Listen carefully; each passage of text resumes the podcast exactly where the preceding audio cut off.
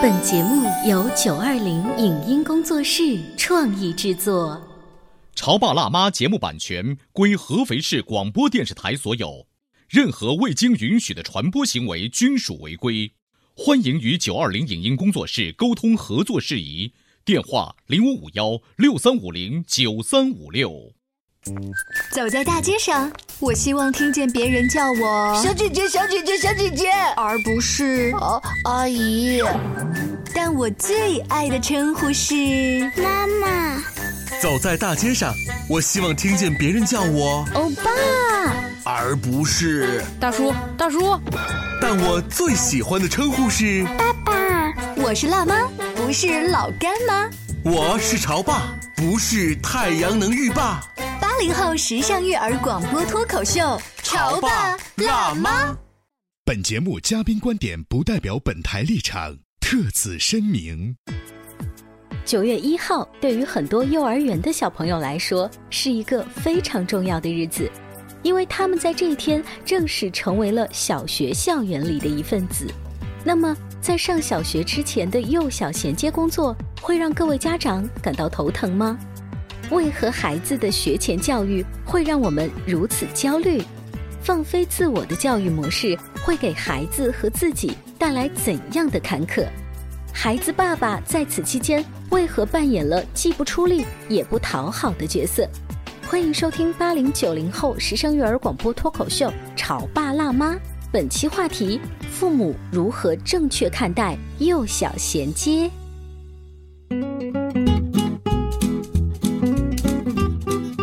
迎收听八零后时尚育儿广播脱口秀《潮爸辣妈》，各位好，我是灵儿。大家好，我是小欧。今天直播间为大家请来了卷毛哥的妈妈，欢迎你。欢迎，大家好。这名字好有意思，卷毛哥，突然让我想起了有一部特别有意思的电影，就是《精灵旅社》，嗯上面的那个小男主角小宝宝就是一头卷发。哦，所以卷毛哥的妈妈当时是因为这个电影着迷吗？没有，我没看过这个电影。他是因为天生自来卷。对，因为他是自带基因，从爷爷到爸爸到到卷毛哥，他都是强大的家族遗传。哎，我好羡慕这种自来卷的发型哦。但是卷毛哥自己觉得，就这只是一个爱的昵称，还是一个小外号？他暂时还没有这种概念，但我估计他马上到小学之后，如果他会觉得别人是给他起外号这样喊他，到目前还没有发现自己的头发的样式跟其他小朋友不一样吗？他发现了，他很自豪。他 但凡发现他跟别人不一样的，比如说他手骨折了，他就很自豪。哦，哎，你看这也是幼儿园阶段啊小朋友的一个特点。但是很快哦，九月份开学，卷毛哥就要变成一年级的小学生了。是，所以会不会在这种心理的变化上呀，妈妈会敏锐的发现他有一些新的走向？都欢迎到我们的直播间来给我们吐槽。嗯，其实卷毛哥的妈妈最近自己是处于一个焦虑的状态。对他其实好像没有太焦虑，因为他稀里糊涂的。嗯，但我有点焦虑。你的焦虑主要体现在，比如说今天来到我们直播间就哈气连天的，就是你自己其实为了调整儿子的睡眠，你们全家付出了努力，但没有什么成效。因为二十四号上午他们开了个家长会，嗯，家长会的时候校长就在上面做了，就小学一年级，对对对，就那个乌泱乌泱的一个那个礼堂里坐的全部都是新生家长，新生家长，准一年级小学生的妈呃那个父母，是不是校长的一席话把你们吓傻了？因为校长呢，他就做了个 PPT，上面有各种各样对家长的要求，对孩子的要求，你们要做一些什么样的准备？然后我就对照了一下，发现太不合格。哦，你有一些嗯什么样的条条框框是让你印象非常深刻，觉得我压根儿没有做到的？就是现在比较流行的这个小欢喜嘛，嗯，就是可能学校和社会都要求你是就是季洋洋的妈妈，是那个刘静的那个角色，但事实上我们在生活中都是方一凡的妈妈，就做不到那种既温柔又坚定。就是老师会跟你说，你要用爱去包容他，去培养他，说孩子任何的问题其实都是家长的问题，对，一面镜子嘛。就但是就是我也每次想跟他相处的时候，就是想跟他用爱来包容的时候，对对对。对对，想跟他说，嗯，宝宝你要怎么怎么怎么样，最后就变成了噼里啪啦、噼里啪啦的那种。尤其是就是如果孩子还处于幼儿园阶段，我内心总觉得，哎，没事，你毕竟还早。但一旦那个弦已经上到最后一刻，包括只有一个星期就要开学了，你还不找找感觉吗？那个压力就会来对对对对，比如说他像在暑假的时候，基本上放飞自我的状态，然后晚上就都是很晚睡，早上睡懒觉。但是我才知道，小学七点五十就要到学校了，七点五十，对，七点五十以前在我家他还没起床，所以昨天晚上我就让他九点半就就赶上床了，嗯，然后就硬硬是把他给，其实他是睡不着的，对对，因为他那个时候大脑还处于兴奋状态嘛。嗯，但是昨天因为想办法嘛，就让他安静下来，然后让他早早就睡了。然后我就设了个六点半的闹铃，说我们这周先过渡一下，过渡一下，尝试一下。结果我也没起来。所以你们的尝试是在开学前一个礼拜。才正式的尝试，对对对对。听到这一点，我觉得有点晚。就是如果是开学前一个礼拜才做这一件事情，孩子和你从来没有过这种经历，那其实是有一些晚了。哎，我们做家长的呢，一开始也想找那个 feel，但是呢，这个 feel 是通过身边的朋友或者邻居他给你的，你总是给自己找借口。直到二十四号那天开了家长会，校长跟班主任都在你面前的时候，你那个。不得不做的感觉才出来，就是作为家长，我也像一个大孩子一样赖到了最后一刻。嗯，是。其实挺矛盾的，就我们希望他快乐嘛。那快乐其实就是有一点说由着他的性子来，而且本身现在好多家庭他的作息本身就是有点晚的，就吃完饭啊，大家再聊聊天啊，或者在楼下散散步散散步出去跟小朋友疯一疯，回到家可能也就九点钟了，再洗一洗，再上床听听故事，再干嘛？他再兴奋兴奋，再玩玩奥特曼你会觉得晚上的时间真的很不够用。对对对对。呃，像卷毛哥呢是开学一年级，相信我们广播前。还有一些小朋友，他们开学呢，还要应付着这个寒假作业跟暑假作业的这种大工作的作业的情况下，这段时间我每一天问他的话就是：“你的作业做完了吗？”当我说“你的”，我的儿子就说。好了，你不要讲了，我知道了。最可怕是我的儿子昨天晚上，在我反复的提醒了之后，他竟然哭着趴在床上说：“妈妈，你再也不是我以前的妈妈了。”这都是套路，这是套路。后来我就问他，我说：“那你觉得妈妈应该是什么样子的？”嗯，就是以前你都不会这么凶，每天只知道提醒我写作业，你都对我好好的。然后他就开始用那种套路，你你那个时候就会想到专家老师说的，我应该嗯。润物细无声。好，我不发飙，我给你讲道理。哎，哎，就是我已经想睡觉了。就是孩子那一刻，可是开学真的只有一个星期几天的时间了。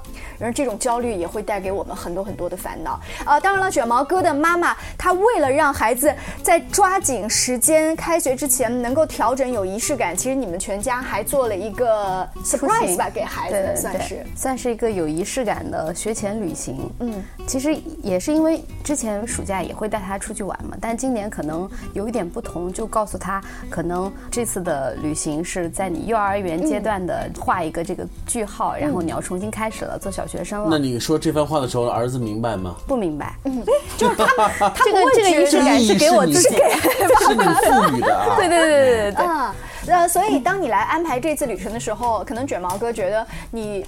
大班的这一次和你中班带我的那一次其实没什么差别。对，其实对于孩子来讲，他有小伙伴，然后那几天是不用每天让他要是什么写数学啊，什么看书什么的。其实就我们老在说他在小区里玩的那种快乐、那种幸福感啊，其实都是差不多的。但是我是希望他能够走出去，然后就开拓视野啊。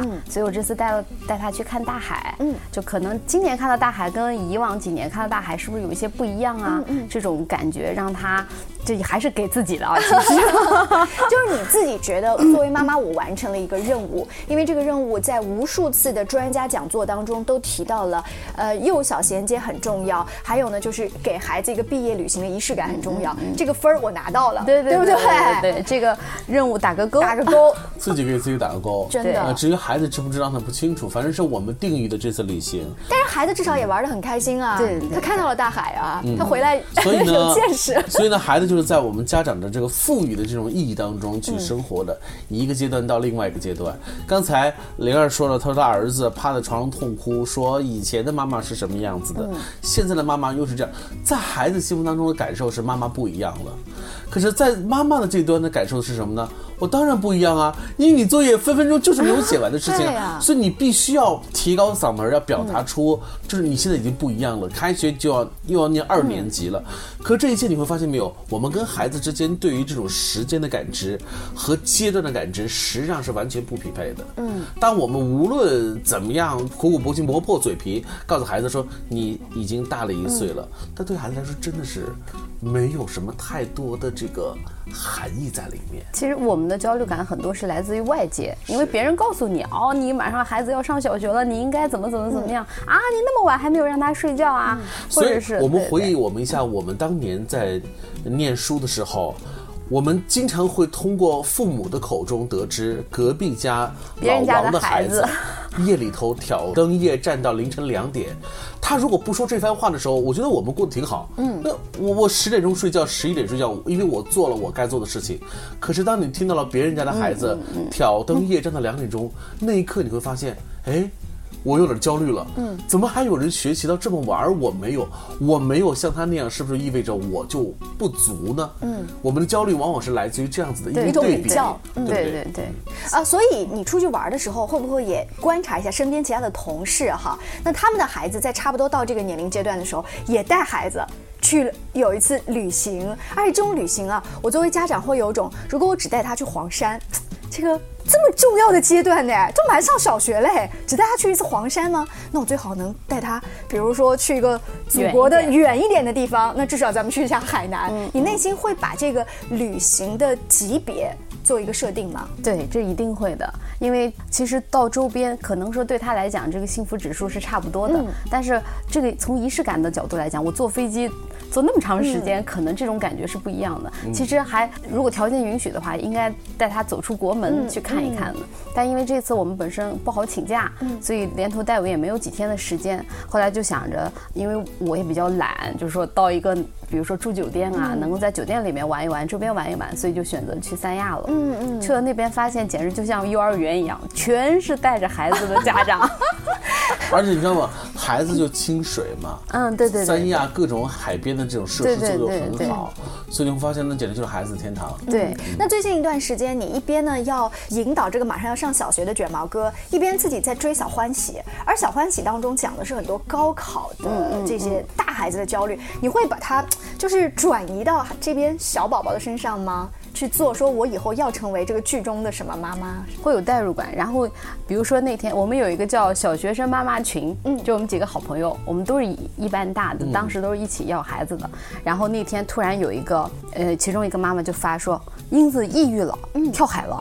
然后接下来底下就说完了完了完了，说不能对孩子这么去严苛的要求他，不能给他那么多的束缚。嗯，就是我们自己其实也在反省。啊，你们说这小学妈妈群，其实你们的孩子都还没有上小学。对对对，叫准小学生妈妈群。所以你们其实已经开始在做一些心理建设了，就通过看这段时间热播的这个小欢喜，来提前让自己感知一下，就是孩子进入到学生的时代，这种竞争压力作用到了父母的身上会是什么样子的？其实我们这个群呢，最大的功功效是控诉老公，好吧？控诉不带孩子的孩子老公。对，那关于控诉老公这个话题呢，在这一次带着卷毛哥去海南完成这个仪式感的旅行当中，爸爸起到什么样的作用呢？我们稍微休息一下，广告之后接着来聊。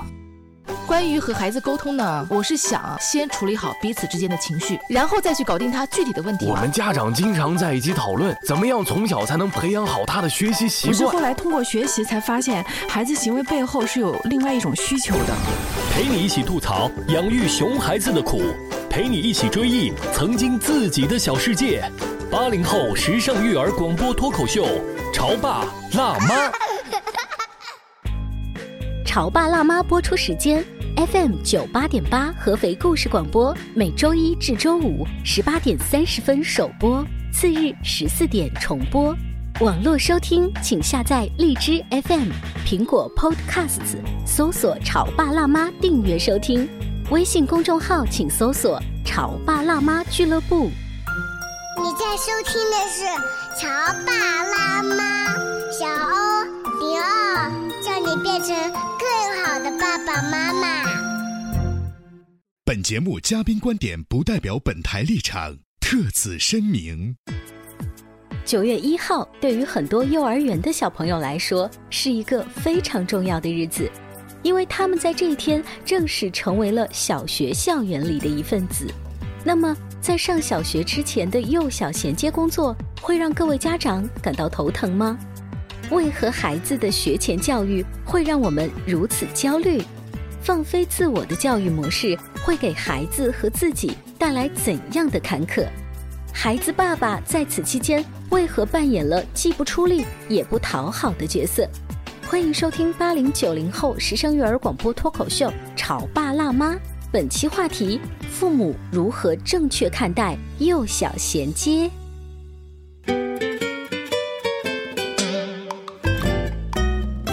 广告之后，欢迎您继续锁定《潮爸辣妈》，小欧跟灵儿在直播间为大家请来了卷毛哥的妈妈，欢迎。大家好。卷毛哥呢，很快就要背着小书包去上小学了。小学一年级的时候，我不知道在听我们节目的各位爸爸妈妈，你们印象当中那个场景还还记不记得？反正我是清晰的记得我一年级的书包长什么样啊啊，然后我的教室大概在那个一楼的第几个房间，什么都是有印象的。所以儿子的一年过来了，你这个心得体会怎么样？感觉就是快点开学吧，我好想把它塞给老师啊！就你已经度过了当年你也认为最重要。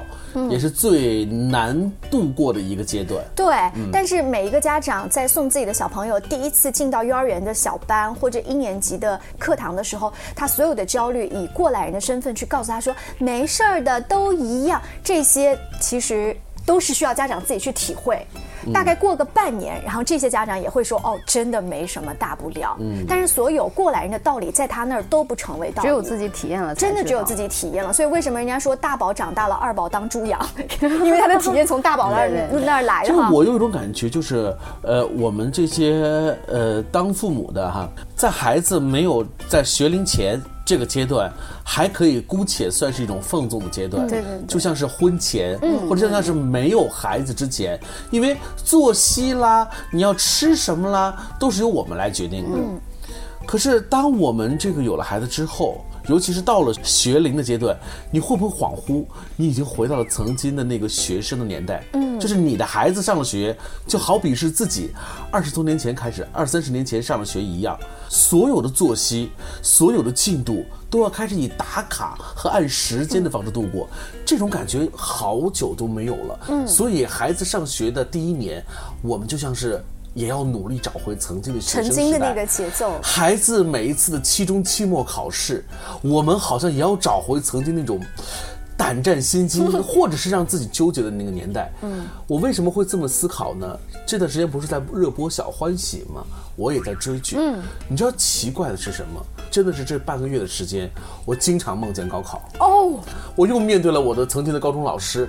就那种，说明你那个压力一直在潜意识当中。所以，当你看了小欢喜之后，你有一种代入感，嗯，你把你自己带入到那种紧张和那种压力的年代，所以不得不说哈，现在的这个孩子。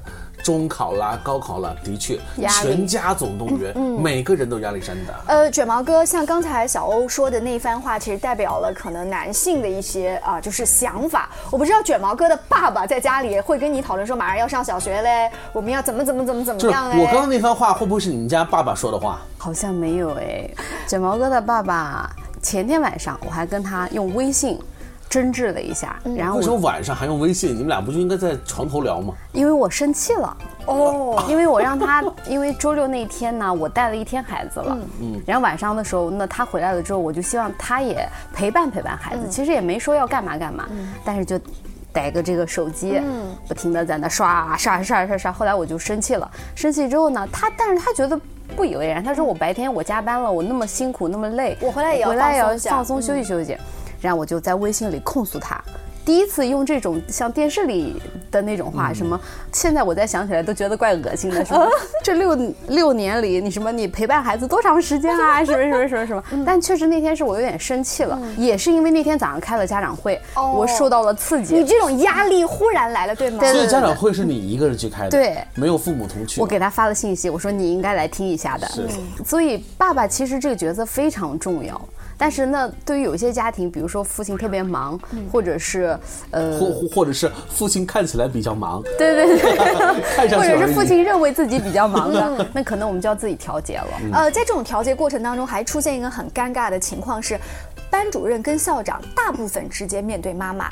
那妈妈成为第一层的这个压力传导。当我再把话传递给爸爸和爷爷奶奶的时候，他有个二次过滤，而且父亲他没有在家长会的那一刻，当时就感受到那个气氛的时候，他会觉得你夸张了，你不淡定了，小题大做，对你小题大做，孩子才一年级，你有必要这样吗？是啊，你知道吗？转过来还发生一些什么样的情况？我身边很多姐妹说，班主任最后把我叫到办公室去批评，没叫他哎，那这个回家谁来承受？那也许爸爸回来以后呢，还说。哎，那个老师太夸张了，他的教育理念太陈旧了。其实我们家不需要这样子，他反而来说老师的不好。那最后谁成为夹心饼干？是妈妈。妈妈妈妈到底该站在老师这边，还是站在爸爸这边？而且这样说老师。观念成就也好，或者太凶了，要求太严格，这些话千万不能在孩子的面前说。对对对对就是父母的这个观点和战线要保持一致的。你看这些本来就不去开家长会的爸爸，还给我们添乱。是的，是的。那你知道我们过去走过的这一些路当中啊，可能会有一些误解，包括看电视，总是觉得我们作为八零年代的这一代人哈、我们成长是靠那种所谓的填鸭式教学啊，或者父母的那种压迫啊，或者是老师的那种。其实我们有一种反弹。就是我们应该给予我们自己的孩子更多的爱的教育，嗯，爱的教育你是给足了，可是爱的教育不等于你不去给孩子更多的关于学业和未来成长的压力，因为有些压力是必须要给的。你看到大量的电视剧，包括这个什么小别离都不谈，其实这个小欢喜也是一样的啊。压力就是存在的，不管你是否是轻视它、忽视它，或者是重视它，就是在那里。所以必须要给到孩子，不要把压力放在我们的。你说谁？哎，不身上不是不是不是，等等等一下，你说谁呢？你是说给那些男的听的吗？我说给我说给大家听，说给你自己听的，对不对？对对对对，说给男同胞听的。就我刚听着听着开始走就是神了，觉得你会发说谁呢？现很多网上有很多什么爸爸妈妈陪孩子写作业导致自己心肌梗塞啊等等，这都是压力传导的问题啊。你这个压力就永远是在这一层，你都你都自己都憋爆了，可是孩子对于感知还是很弱，所以这一点我来说的话，我们有必要让孩子早一点知道这种压力。我觉得他讲这个话特别大和空。对，可是呢，实际在运用当中呢，就我也没没听太明白。对，。就我又没太听明白为什么，就是一个爸爸呢，大多数在单位里做领导做惯的时候，就是我们要把压力啊传下去啊，回到家里说我们要把压力啊传下去，就是最后传给了都传到妈妈我们身上。对，妈妈传给孩子，爸爸我跟你说传不下去，爸爸踢回来了。做。方向性的，哎呀，你指导性的，没有哎，咱不要你做方向你就具体带孩子写作业，对，一个星期带三天，对，咱试一次。可以啊，好不好？我觉得可以试试。卷毛妈妈，你就准备从九月一号开始，让爸爸试试带两天。哎啊，我们这个话题然后呢，两天之后呢，一个礼拜之后你再上我们节目，你告你给我们控诉一下子这个孩儿他爸到底做的怎么样？我我我们家的他属于非常就是现在流行叫佛系，就是他不写不写就不写嘛，什么不学啊不学就不学嘛，学那个干什么呀？有什么用啊？就属于那种 拖后腿的云配偶。但是问题是这样的话，你们俩之间的矛盾就会传递到孩子身上，孩子就无所谓。对对他可能就感受到，那他就知道，嗯，到底是怎样？爸爸要我无所谓，妈妈一定让我这样做，我到底听谁的？我当然听爸爸。所以他跟他爸爸，虽然他爸爸带他带的不多，但他很崇拜他爸爸，而且呢，遇到事情之后，他永远站在他爸那边，就是反而是觉得把我给孤立了。然后我就说你这个白眼狼，就我们很吃亏，对不对？对对对。那到底是怎么办？就是开学之后啊，再去问问，就是你们班的这个班主任老师，他会给的一些方法。这个话题我们在节目尾声的时候再绕回来啊，说到了卷毛哥他去。呃，海南去旅行，所以这次爸爸起的作用是不参与，爸爸起的作用是没做过。爸爸作用是爸爸给你信用卡，对对对，爸爸作用就是给钱就行。嗯，其实我觉得这个也是我我这次想比较推崇的一种旅行方式。哦，这次我是跟我的好朋友，嗯，然后嗯等于卷毛哥是跟他的好朋友，他们俩从小一起长大的嘛，两个人因为我们从怀孕就在一起。俩妈带俩娃。对，就是四个人出行，然后两个爸爸都不参与，因为怎么搞的呢？因为之前他们我们也有过这种两家出去，或者是我们一家这种出去，但是爸爸可能起的最多的作用就是打车啊、拎包啊、抱孩子呀。嗯啊，对，小的时候抱孩子。其他呢，他的参与感不高，而且可以发现他不是很快乐。哦，因为他也不知道自己在里面的这个角色。他而且呢，可能很多爸爸现在确实是工作比较辛苦，所以对他来讲，在宾馆躺着比他出去就是去看海啊，或者是去参加游乐项目啊，他要更开心一点。嗯，所以这次我们就选择说，那与其这样，我们不如换一种方式，让大家都开心的方式。那你一开始当得知老公说啊，我有什么事儿不能请假或不能去的时候，你是好啊？没有，我压根没有通知他，我直接就我们自己是把该买的机票什么都买好了，然后通知他，对，说我们要走了。其实我觉得就是夫妻相处，经过我这结婚字就也不算很多，大概这么多年过来，我发现就其实有的时候就我们不要太控制对方和不要太依赖对方，反而会让你的婚姻生活变得，嗯，又可能又打开了新的一扇窗户。可是这是一个度，你知道吗？嗯，对对对，不要太依赖对方，或不要太让对方怎么样。对对对。但如果这个度掌握不好的话，就变成了我完全可以不要你，嗯，那就是真的是就是我什么都能自己干的话，我要你干嘛呢？那像刚刚卷毛哥他们家用那个方法，你从做爸爸的角度，你觉得 OK 吗？能接受吗？我觉得作为爸爸来说，其实内心深处并不是不想参与，嗯，而是我有的时候觉得我们想，但总是你知道吗？就是热脸贴 冷屁股，就是你很想去，但是总是可能会半道当中被你的老婆给打回来了，烦死了，烦死了！我早知道不带你来了，或者烦死烦死了，你这都搞不好，嗯。对，会有这种情况，就是我通常会问他意见，但他给出十个意见之后，其实相当于没给意见，还是得听我的。呃，而且呢，就是出去总是有对比。当两个妈妈带着孩子出去的时候，你们会发现，同样的一件事情，今天是我们两个女人用这个柔软的方式处理，但是如果老公今天在的话，可能就已经打起来了啊。那那哎。发现我们两个女人也还不错呀，而且我们两个女人大家都喜欢喝喝下午茶呀，拍拍照呀。如果老公在的话，就要催了，你怎么还在这逛街？你怎么还在这喝咖啡？那。这是不是我们女人独立成熟的一种表现？是的，这绝对是的，而且也是我们慢慢从一个小女孩变成一个女生，和慢慢成为一个真正的妈妈、独立女性。我觉得这也是很重要的一步。嗯，我们其实可以干很多事情，不是说不需要你，但是在有些事情的时候，我们是否可以你也开开心心的，我也开开心心的，把心理调整好，我觉得是更重要的。就可能之前我不带他出去的时候，我会生气，我会说，你看我都累死了，就是你看你倒快活，这几天。逍遥自在，天天出去喝酒吧。但是现在我可能不这样想了，我觉得我也挺开心的，对吧？我跟我闺蜜两个人聊天能聊到夜里三点。如果他父爸爸在的话，我就不能跟他住一个房间了呀，对吧？而且两个孩子，他们反而我们在这种家庭里，反而父亲有点什么啊，不要跑远了，什么不要干嘛干嘛了。我跟我我的好朋友，我们俩属于大大咧咧的那种，就是你们没关系，对对对对，想干嘛干嘛，然后也不会有人就是老看着你说拍个照都修败修什么那么长时间。我们这次回来之后总结了一下，说可以下次继续尝试这种旅行方式，就是四个人，而且四个人真的很省钱，住房就一半就行了。是妈妈其实有的时候带小一点的宝宝还可以挤一张床。那今天节目到这儿的时候呢，发现本来是想吐槽一个妈妈她即。将啊去照顾一个一年级的准小学生时候她的压力，但是她通过了一场这种旅行，而且把爸爸抛开到一边的旅行，在自我调整。嗯，呃，这个到底是好的方法还是不好的方法？适用每一家的情况不一样。我觉得路要自己走嘛，就是到底是什么情况不不一而论。但有一点，毕竟孩子开学从一年级开始，这种呃时间的掌握，包括节进度的掌握，是需要严格起来了。对于孩子，对我们来说，作息是一定要。重视的，千万不要把很多作息不良归结于孩子节奏或者习惯不好，其实是大人的问题，是吧？最主要的是卷毛哥的爸，听听一个星期至少要辅导两天写作业，下期见，拜拜，再见，拜拜。以上节目由九二零影音工作室创意制作，感谢您的收听。